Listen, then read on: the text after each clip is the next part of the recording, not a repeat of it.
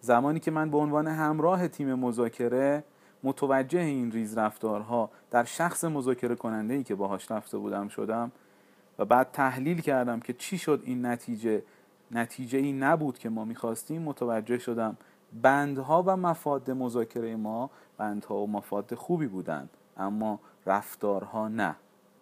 اطلاع داشته باشید که معمولا علت شکست مذاکرات دو چیز بیشتر نیست.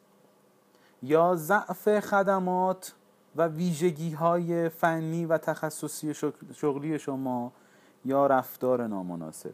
لذا رفتارهای کلامی و غیر کلامی تأثیر زیادی دارند در به نتیجه رسیدن مذاکرات.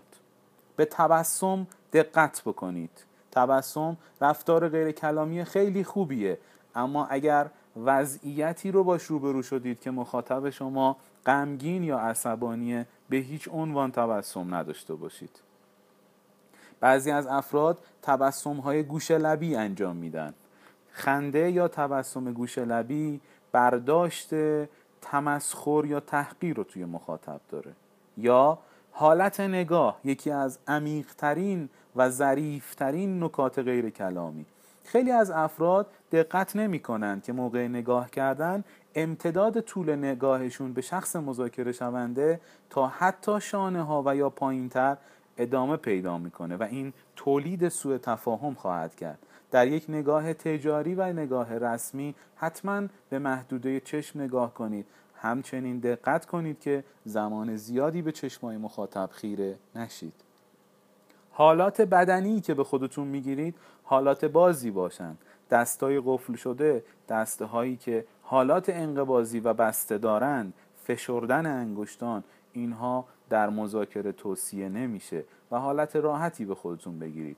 دقت کنید که مخاطب شما باید به شما اعتماد کنه و هر کدوم از این حالاتی که می‌تونه برداشت خاصی توی ذهن طرف داشته باشه می‌تونه بیاعتمادی تولید بکنه.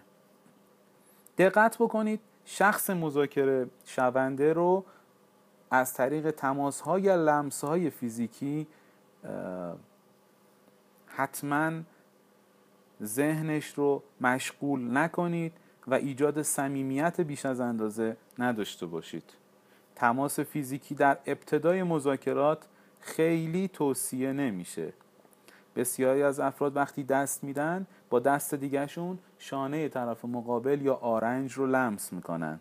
این کار رو در ابتدای مذاکراتی که با طرف مذاکره شونده آشنایی خاصی ندارید انجام ندید.